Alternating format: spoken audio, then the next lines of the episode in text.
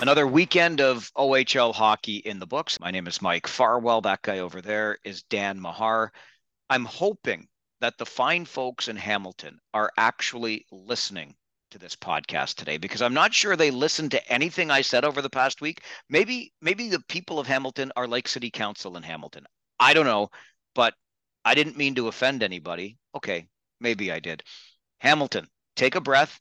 Don't be so damn sensitive and let's talk about your Bulldogs, which I think might um, might, end up in Brantford, kind of, sort of, sort of, kind of permanently. But Dan, I'll start with you and your thoughts on the situation that's unfolded, and now what we know for sure: three years at least, the Bulldogs will be playing in Brantford. Well, yeah. First and foremost, it's terrible situation to have put the franchise in, and and you've referenced Michael Andlauer a number of times and the the efforts he's put in to keep that franchise going. And uh, so, tip of the cap right off the bat for finding a solution in relatively short order here, and as good a solution probably as they could come up with to give the Hamilton fans a chance to still be in reasonable driving distance and get to see their team and also give another community a shot that may be able to support one. So I think I have to think the folks in Brantford are looking at this as a huge opportunity, but it's just a mess whenever you you find out you lost your home arena for two to three years. Yeah, and for me, I, I can understand why Hamiltonians might have gotten a little bit upset. I put out on Twitter last week that, you know, sorry, Hamilton, but I hope the Bulldogs never come back. It's nothing against the people of Hamilton. And in all honesty, I hate to see a team removed from a city at any time because I can only imagine what that feels like as I sit here in the comfy confines of the city of Kitchener, where there's never been a threat, nor will there ever be a threat of the Rangers no longer being a part of the fabric, really, of the community. But when I said what I said, I said it for one of the reasons you alluded to, Dan. What you have here, in my opinion, is a guy like Michael Andlauer, who is essentially a model owner in the Ontario Hockey League. I mean, just look at what he's done for the players and for the staff that are part of that Bulldogs franchise. Look at the the way the franchise has been run with two OHL championships in the past five years, et cetera. And then counter that with the way City Council has treated Michael Andlauer and the Hamilton Bulldogs. I wouldn't even call them second class citizens in the city. I'd call them afterthoughts at, at the very best, because I don't think anybody on City Council cares a damn about junior hockey in the city. And, you know, somebody that pushed back at me when I was making those comments on Twitter last week said, you know, shared renderings of what First Ontario Center is going to look like and said, you know, the city won't be hurting. And I get that. I'm not saying it's going to be. I, the renovations look great. Those renderings were beautiful. The point is, you've got a tenant there.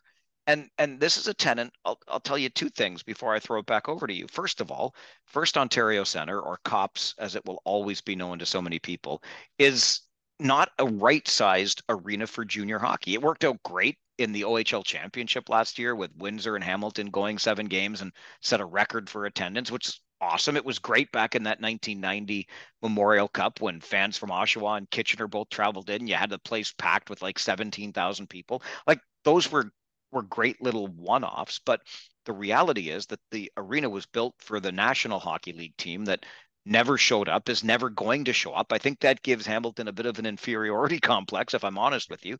But the owner of the Hamilton Bulldogs, Michael Andlauer, had said, you know what? I'm willing to build a right sized arena, a right sized junior hockey arena for this city. And he was going to do it with his own money. He was putting up $30 million of his own money. And city council says, nah, we're good. Then they announce that they're going to renovate First Ontario Center. And in so doing, the lacrosse team, the basketball team, and the hockey team have to get the hell out.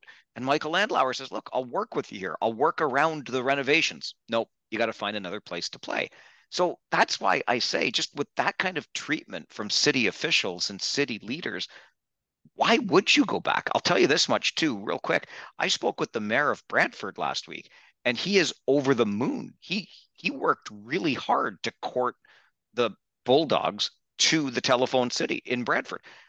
Michael Andlauer would have had other options. I think for the reason you already mentioned, Dan, it makes some sense that, you know, geographically it's not that far a drive for some of the fans in Hamilton, but the city of Brantford has demonstrated that it's very interested in having junior hockey back. So you start putting those pieces together and i'm i'm wondering if after three years because it only needed to be two but they decided to make it a three year deal in brantford because you never know how the renos are going to go and you don't want to be in a situation two years from now where you have to figure it out. So three years you're in a city where they show how much they like you they show you some respect.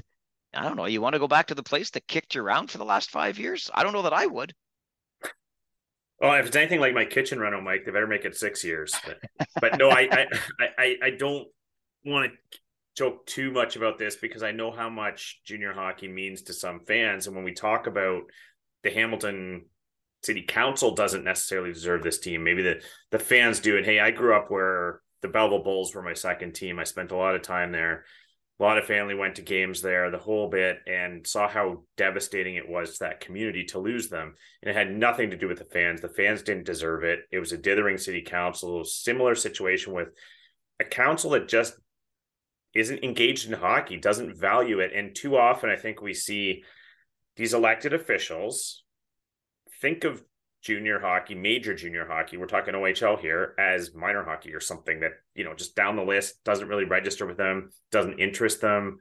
It's kids hockey to them, not a big deal, not a revenue generator. But I think any good elected official understands their community and the segments of the community that enjoy these things and and what it does for the economy and whatnot. So again, this comes almost comes back to a point of when you're when you're voting in those municipal elections, all one in five of you, maybe consider that you have to elect people that take these things seriously and have an idea what we're dealing with here because you're right some of these councils don't deserve it and frankly probably don't even care about it. But that doesn't do anything for the fans who do and, and who really want that that product in their city. So so i'm with you mike. That council really should be ashamed with how they've handled michael andlauer and the franchise. And for the sake of everyone that supported that franchise let's hope that things change over the next two to three years. Obviously, you and I are coming at this from a position of some bias because we do love major junior hockey. We recognize the benefits to a community.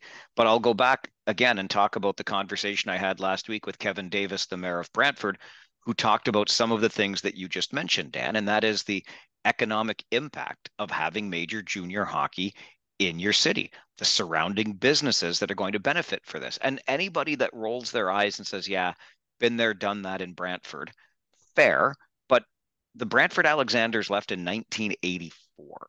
So we're talking about 40 years ago here. It is a much different city. It has a casino, which helps out on the revenue side, but it's a city that is coming back into it. The, the life is coming back into it in a much more meaningful way than it was back in 1984 when things were were pretty rough economically and otherwise in Brantford. So you've got a city in a different position. And I'll take it the step further. I mentioned the right size junior hockey arena that Michael Andlauer was going to be building in Hamilton or offered to build in Hamilton. I think if we're being honest, there is a right sized junior hockey market as well. And I'm just not sure Hamilton is it. Uh, it's a fair question. You know, you talk about these larger cities by a population standpoint that that haven't necessarily had the best crowd turnouts for these products over the years, and you wonder you ha- you have to wonder why. And but when we talk about these right sized arenas for junior hockey and uh, kind of an underserviced size facility in general, is that eight to twelve thousand seater whatever it might be that's kind of on the high end for junior but it still gives the community a great ec- economic driver for attracting shows concerts you name it uh, just this weekend mike i know you were you were on the road with the rangers i happened to be in the same city as you in st catharines for a different hockey tournament and in the elevator in the hotel i struck up a conversation with a number of people that had driven to st catharines just to see that game between an, an eighth and a 10th place team paying money for hotels, paying money for restaurants, filling up at their gas stations, all those things. So getting these right sized arenas is good for the community, whether you believe in the hockey or not. And coming back to the Hamilton point, I just some of these things are cyclical, and you see a few big Hamilton boys coming up in the NHL right now, and sometimes that's all it takes to trigger that younger audience. Hamilton's had two extremely successful years in the last four seasons. Now they've got a couple local kids in the NHL this year. making a name for themselves. And sometimes that's all it takes to spur it on. And we saw when the Blue Jays had their run there in, in 2015, 2016, how that worked for registration in baseball in Canada. So these things tend to be cyclical. And I got to believe that blue collar town like Hamilton is with some of the hockey history, that it would come back with the right arena, the right situation, which they were starting to build. I'm going to come back to the Niagara Ice Dogs as a franchise and the city of St. Catharines a little bit later on. So put a pin in that because there's a conversation worth having.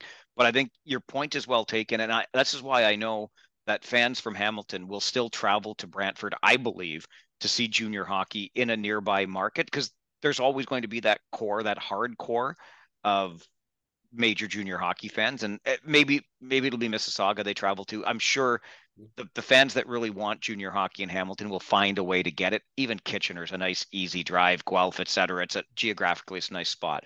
The other thing that I would think about when it comes to Brantford, not only do you have, you know, the leader of a council in the mayor that's really excited. In fact, I'll just say one more thing about our conversation. He told me flat out that it is his expressed intent to bring the OHL back to Brantford, whether it's the Bulldogs or somebody else. So take that for what it is, but he wants to see the OHL back in his city.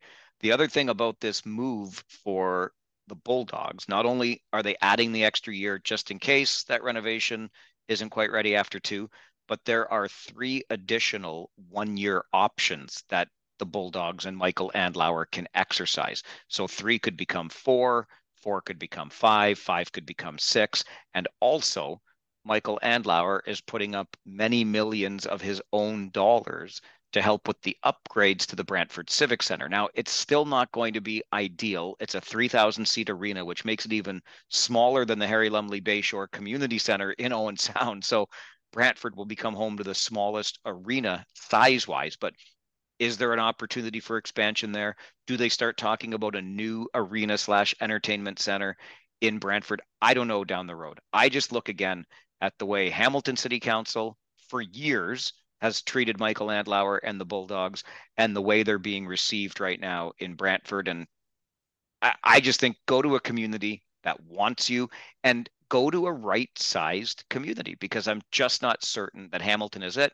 You go back to the Dukes, go back to the Steelhawks, you go back to the Fincups, you go back to the Red Wings, you go back to the failed attempts to bring NHL hockey to Hamilton. Maybe maybe hockey just doesn't work there. Maybe it's all Oskee Wee Wee and the Hamilton Tiger Cats for the Steel City. I don't know. But if I'm Michael Andlauer, I am not too anxious to be looking backwards. I'm looking at everything that's happening in Brantford and seeing seeing if I can make it work there. Yeah, well, it's a really interesting debate because I mean, really, to make ho- hockey work in any community, it's a triangle, right? You need you need financial backing, you need political backing, and you need community backing.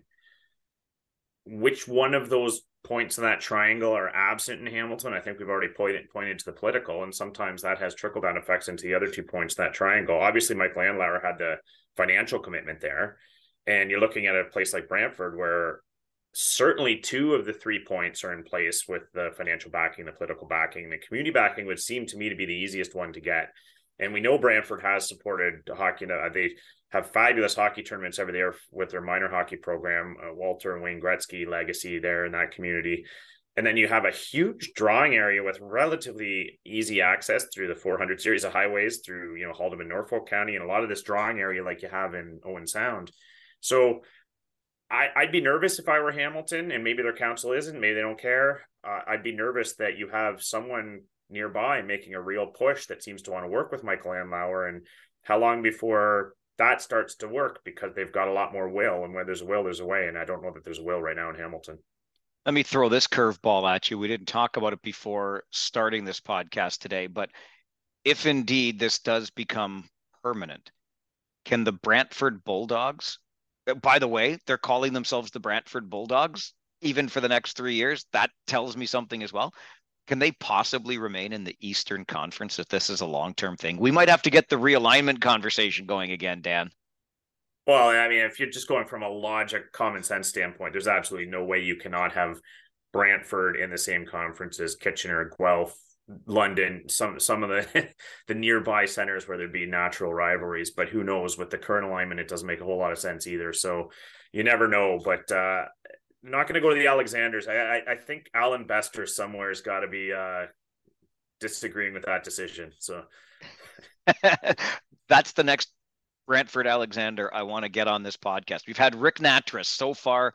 That's it, but we'll find some others along the way. Okay, you mentioned uh, hockey success a moment ago. Before we move on to our next topic, I want to talk about a little bit of success because in the past five years, there is one goaltending school that has seen five of its students drafted to the National Hockey League, 10 of its students attending National Hockey League camps, nine students who have signed pro contracts, and 28 more who have been drafted into the OHL. That's just in the past five years, Dan. And that has all happened at Matt Smith goaltending locations in Cambridge and in Waterloo. Now, Matt, I know that you also know well, Dan, from his time in the Ontario Hockey League. He was an OHL champion with the Kitchener Rangers. He was a Sutherland Cup champion with the Elmira Sugar Kings. But more to the point now, he's started this goaltending school. And, and in the past five years, he kind of decided that it needed a little bit of a change of direction. He's going to take a more individualized one on one approach. So he works with the kids, he becomes that sounding board for them, and then he's developing the kinds of numbers we just talked about five students drafted to the show, 10 attending camps, nine signing pro contracts, 28 making it into the OHL, which is that stepping stone. And all of this happening at Matt Smith Goaltending Incorporated, right here in the community that we call home. They've got the real ice 30 by 50 foot surface for training on, which gives you a really nice, realistic training environment. And again, that one on one individualized approach. You can learn more about it by just visiting mattsmithgoaltending.com. But I just wanted to remind you if there's a young goalie in your life, maybe that's something that you want to give some thought to. Yeah, and, and Matt's fighting the uh, good fight against the European goalie factory. So seeing those numbers is all the more impressive when you see, consider how many uh, goalies are coming out of Europe. So to do it in Canada right now is is staggering. So that one on one training you can get is can do wonders for a young goaltender. Once again, it's mattsmithgoaltending.com. Okay, let's shift gears here and talk about something that I am I am loath to talk about. I I recognize that you know i've developed a bit of a reputation over the years as being somebody who will complain quite a bit about three stars uh, and who has been known to complain on more than one occasion about officiating i'm really working on dialing that back because look i know how hard these guys work i know how much training they do but the reality is we were both at a game last week it was the only game in the ontario hockey league that night and the crew that was sent across the board. I mean, I remember two occasions during that game where a delayed penalty was like the ref's arm was in the air and play was blown dead when the wrong team had the puck. I just it didn't make sense to me. So everybody, in my opinion, was having an off night on that four man crew. And when it's the only game you've got in the league, look, I know people need time off and whatnot, but boy oh boy, there were scouts from 18 NHL teams in that arena a week ago Tuesday, there was a very high profile general manager in the arena. And I can tell you from press row, that general manager during some of the stoppages when this crew was trying to figure some stuff out was looking up and down press row with a very confused look on his face. And I'm like, uh, I can't help you here. Yes, these are the players that you would like to see in, in your league in the future, this is what they're dealing with in their league today. It was just not a good night. Everybody's entitled to a bad one, but each is all I can say. Yeah, and I'm with you, Mike. I hate I hate to belabor the point too often because it tends to to get to old and tired at times. But when it's called for, it gets called for, and that was, I think, fair to say, the worst officiated game I've seen in the league this year. And uh, there's probably been a couple others that I didn't see, but that was really poor. Uh, the standard was really low compared to what we have seen, which I felt has been quite high this year in general. And uh, so here's an idea for you that marries the two concepts. How about we have a, a three stars of the week for officials and, and we actually give them some credit where it's due when they have a really good game. You say, hey, that game was good. They they they generally got it right. Let's let's point that out so we can start to to separate the pack from those that are doing a good job and those weren't. But that that game Tuesday sure did not cast the officiating in this league in a great light in front of the folks you were talking about. Well, and you mentioned maybe the worst that you've seen in the league this year, and we've already talked about the sense that it's been pretty high. So I guess we could, you know, hope or make the argument that it's a, you know, it's an anomaly. It's a bit of a one-off here, but look, you just all anybody asks for in a game from coaches to players is consistency. Fans want it too. And if they see a call going against their team for one thing, they want to see it going against the other team for that same thing. Not only did we lack consistency in that particular game, but I think we lost all sense of what a penalty even is in that game.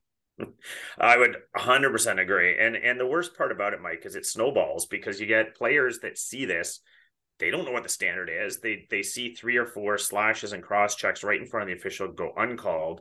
Then a gentle tap gets called. So after that happens a couple times, the frustrations come out. The mouths start running, things start happening, and then it snowballs from there. There's more penalties. There's more vitriol between the officials and the benches, and it just turns into a bit of a proverbial gong show uh, out there. And and that's not what anyone wants. No one no one wants to see the game them lose to control the game, and that to be the storyline. So it, it's just it's not an easy job. It's hard at this pace, at this flow, but you're right. Just simple consistency. And the ones where a ref's looking right at it, doesn't call it, then looking right at it later and calls it. That that's simple consistency. And they seem to get it wrong consistently in that game. And and we don't want to see too many of those games because just devalues the product. There are the point on snowball effect is right on the money. And I was going to mention the same. There are two other points that I want to take this, but what you just said too about you know the the impact on the game itself, like from those who were observing it from 18 different pro teams, you got to wonder like is this the league that we want players to develop in if this is what they're dealing with but two things that stood out to me that i wanted to make sure we touched on one is the the egregious in my opinion failure to get the call right even after a video review. They assessed the player a five minute major and a game misconduct for cross checking when absolutely a cross check and a retaliatory one at that. But it never hit the opponent's face. It was about a 45 degree angle, shoulder on down through the midsection. And listen, if you're going to look at it on video, you sure as heck better get it right. And that's a costly moment in a game. Yeah, and you know, I gotta ask myself all the time, like, how hard is it? Because you see this happen all the time at the NHL level, quite frankly, with the whole goaltender interference reviews and just zero consistency. And it doesn't seem to me to be that hard to establish pretty solid criteria. Sure, you're gonna have some gray area calls where like, I'm not sure was it, wasn't it? The angle wasn't great. And then you have the referee's judgment to lean on but some of these are pretty black and white and one night it's called this way the other night it's called complete opposite way and it would seem to me fairly easy to get these things right when you have video replay because most of the fans can look at it and be in complete agreement regardless of which team you're supporting say yeah that definitely was not a cross check to the face or that was not that difficult i don't think when you're looking at the ipad but apparently it is i think one of the things they need to do is speed up that process. We've seen these reviews taking far too long, and that ties into something where I I have a concern with it. And I'll be honest up front, I don't like video review at all anyway.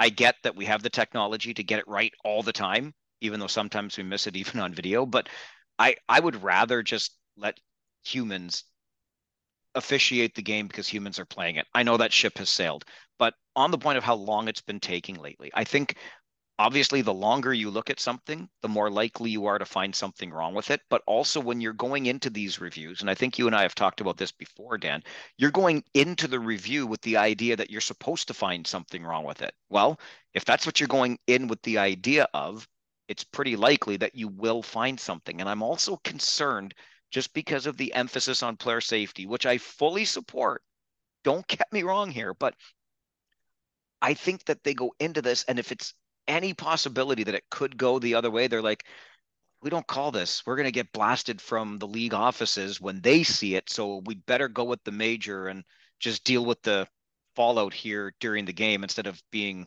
disciplined later from the league office for something that we might have missed. And I, I don't know that's the right dynamic for those officials on the ice in the game.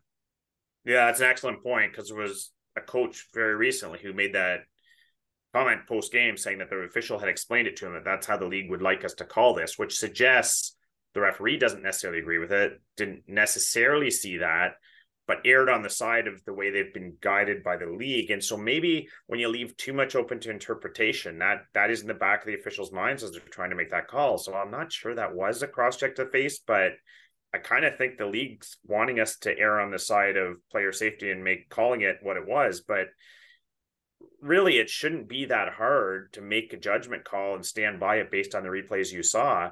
And you got to look at both sides of the coin. Sure, there's a player safety issue, but in the call you're referencing there, Mike, from Tuesday, there was no injury, there was no danger there. And you're talking about kicking a key player out of the game, potentially suspended. So there's all, all kinds of implications on the other side of that coin too. So how about just saying, looking with your two eyes and saying, that didn't seem to meet the criteria for major. Not worrying about what's in the back of your head about is someone else going to second guess this call or did they want me to see this a different way? Because you're right, that does influence what they're what they're seeing one way or the other. I should point out that as we're having this conversation, the general manager of the Kitchener Rangers, this was a game between Sarnia and Kitchener, and Mike McKenzie, GM for the Rangers, wanted to have a conversation with the media after the game about the officiating. Look, you can say all you want about sour grapes because his team lost. It was a 5 1 game, so it's not like the call dictated the game by any stretch of the imagination, but he wanted to sound off a little bit about how he felt about what transpired on the ice. If a general manager is looking for the opportunity to express to the media his concerns, that suggests this is just more than our eye test, Dan, that saw something fishy with that particular game. Yeah, and I always have trouble with this, Mike, because you you never want to sound like Homer and, and just pick on a game where you know a team we may support seem to get jobbed. It happens to every team. I recognize that it happens across the league. It's not against any one team. It just so happened that in this particular game, it was very poor. There, there was not really two ways about it. There was it was a poorly officiated game a lot of mistakes. It was it was not the standard you'd expect of this league, and I think that is why we're calling it out. You have to kind of shed light on these things because there just can't be too many of those games, or the league's going to need to do something about it. The other thing I want to bring up in this conversation gets to root causes, which we talk about in so many other parts of our society these days. But I think there's a root cause that we need to address here when it comes to a conversation like this around officiating. Again, I'm talking about a crew that, in my opinion, that night was not at its best. They do a job that is in front of, in this case, you know, 14,000 eyeballs, and it's not the easiest job in the world. And they'll probably acknowledge when they have a rough night. I, I work in a, a similar environment where, you know, the the running gag in my business is every time you turn on the microphone, you're putting your resume on the air. Hmm. and a week ago Saturday in Erie, let me tell you what, I hope nobody heard that resume because I was having a bad night and it's it's going to happen to me. Yeah. And I'll tell you when it happens. I'm like, you know what, Farwell, that was not your best broadcast. Hopefully you're going to be better the next time after that. These guys will probably acknowledge it as well. But I think we really need to consider further back in the process before these guys even get to this level and we can have a mature and civilized conversation about them having an off night if we want the next crop of referees that have fewer off nights, we really have to start considering our treatment of them when we're at a tournament, the likes of which you talked about just this past weekend, Dan, in St. Catharines, where you've got some minor hockey players out there, kids that are 10 to 14 years old that are never going anywhere to the OHL or to the pros. So just they're just out there having some fun.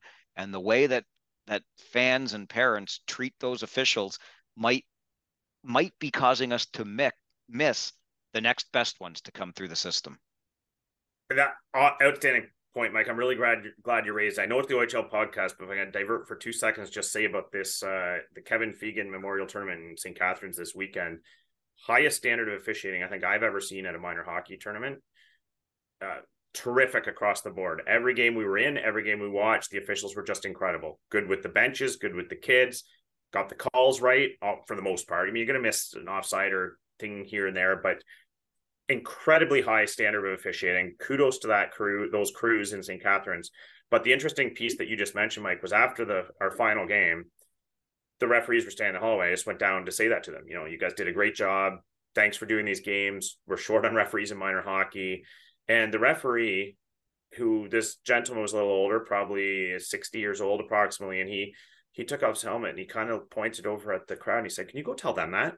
And he and I thought he was kidding, and I kind of laughed. He goes, "No, seriously." He goes, "They need to hear that because all the time they feel entitled." He goes, "I don't know what it is about our profession that people feel entitled to yell and scream at us uh, over every little mistake, and it's driving us out of the game, and and we're having trouble getting officials." And he went on to say that he was a high school teacher and he teaches he coaches high school sports and he really believes in respect and decorum and how we can't have those conversations in the hockey arena where just everything goes out the window.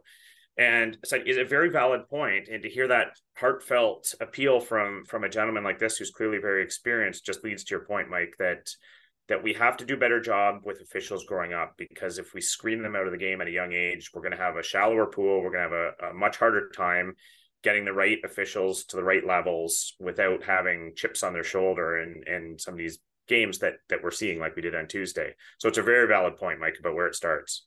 Fantastic story. Can't add a thing to it. Great, great story to share in this context. Okay, so we're going to move on from this, and now I'm actually going to basically do what we just talked about not doing. I'm going to yell and scream about something, and it's really, really selfish. So let me start with the acknowledgement that yes, I'm I'm a pretty lucky person to do what I do. And I, I promise you that in doing what I do, if I show up at an arena and I find a warm cup of coffee and something something decent like that looks like food, a slice of pizza, I I recognize that it's it's a sign of my privilege that I can go into quote unquote work and eat for free before I do my job. Now, in fairness, when I go to work, it's it's lunch or dinner time, the way this league works. But I just I want you to know that I I don't take it for granted. And if you want to blast me on Twitter at Farwell underscore OHL, email us right here at the podcast, OHL podcast at Rogers.com.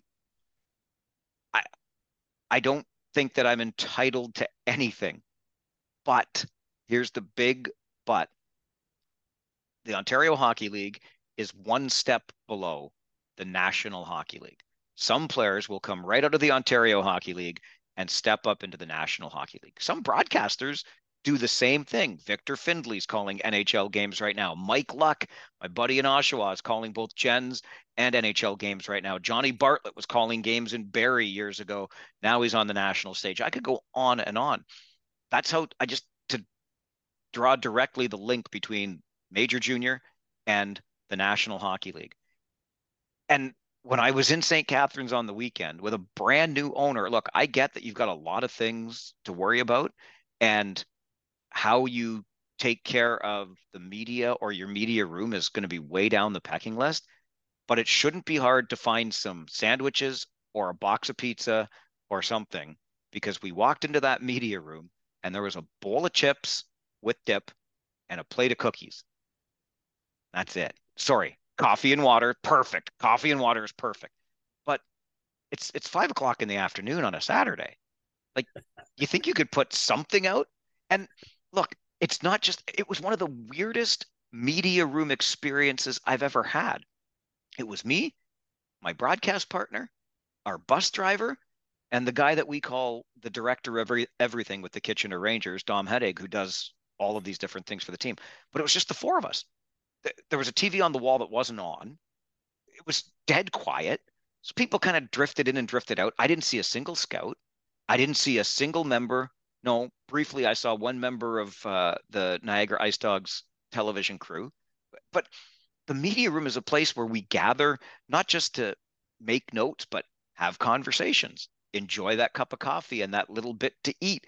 We we talk to one another about the games that we've just seen, the players that are doing well, all of these different things. There was none of that energy. There was none of that opportunity.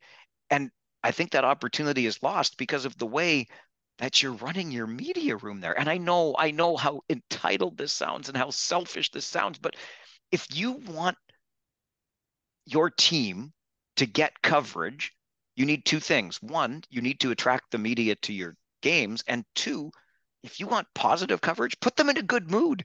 And do you know what'll put them in a good mood? Just a little bit, just a little bit of food in their belly and that cup of coffee. It's not a whole lot, but I I honestly think, as crazy as this is going to sound, I think the league needs to set some sort of minimum standard for this because what was going on there was embarrassing. It was embarrassing.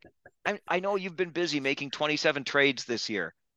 Just find some sandwiches. I'm sure there there's any restaurant in town in exchange for some advertising on a program that you sell to fans will give you the food for free. We call that contra. Honestly, it's it was embarrassing. I'm done. It was embarrassing. I'm done. I, am just I'm just wondering, Mike, if uh, ownership may have heard previous podcasts on how we felt about their 27 trades, and this was just your media room layout for the weekend. I'm it, just it might have been. It might have been.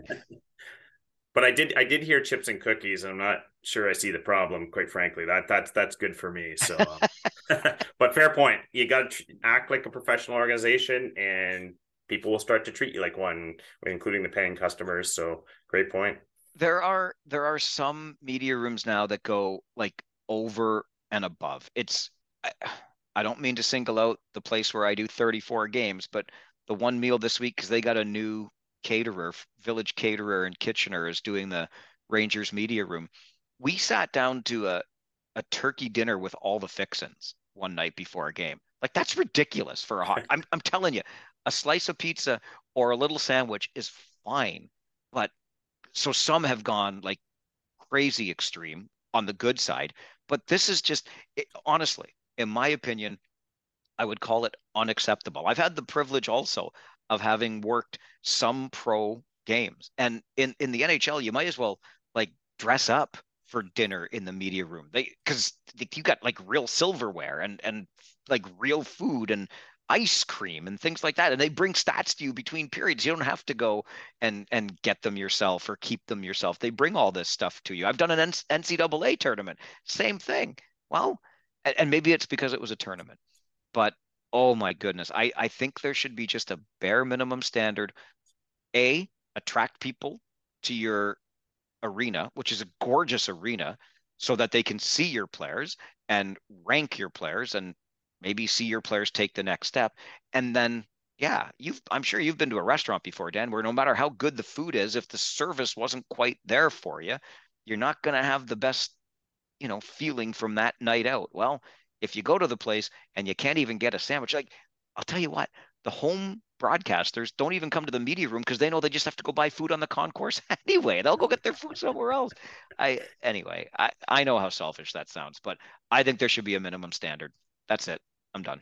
Oh, fair enough. You, you bring a bag lunch next time Niagara, I guess. Then that, that's how it's going to roll in that city, apparently. So I have heard, I have heard that you have to. Uh, I've heard that it's it's worse in both Hamilton and Barrie this year. I haven't been yet, so I will reserve judgment until I'm there. But I'm actually in both of those places in the next couple of weeks. But anyway, uh, I will uh, I will leave it at that, and I will I will add. I'll put a little cherry on top of the sundae. That's a last place team in St. Catharines.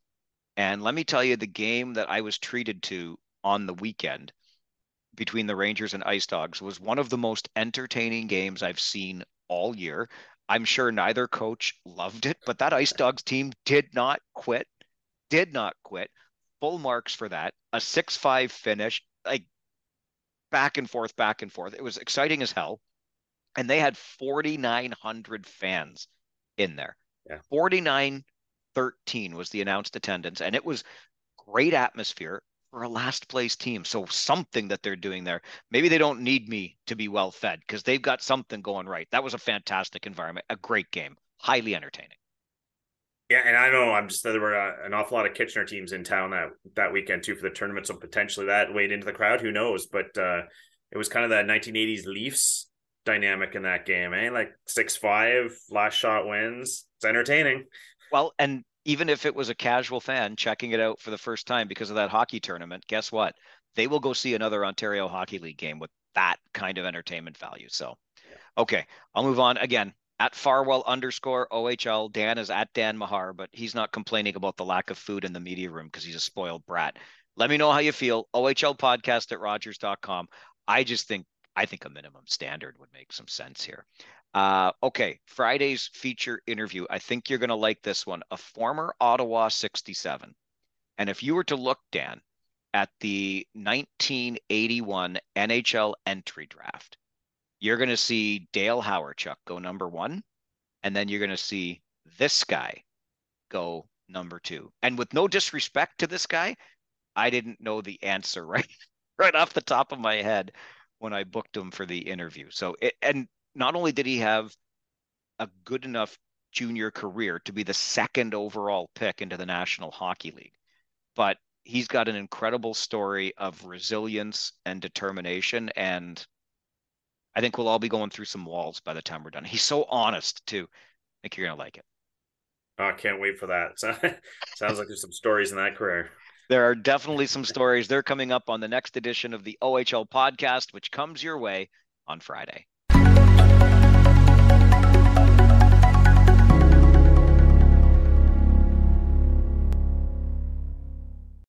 I'm Jeff Woods, and I'm shining a light on music and the rock stars who make it. He just was one of those people, he, he stood out. He was a magic guy. He really was a magic guy. All, we all have faults. He had the same amount of faults as we all have. This was before Led Zeppelin. Robert was full on. I mean, he was Led Zeppelin without the band behind him. He had the hair, the jeans, the whole thing, you know, and he was amazing. The Records and Rockstars podcast, heard around the world and yours to hear wherever you get podcasts. All the episodes from JeffWoodsRadio.com. Another Sound Off Media Company podcast.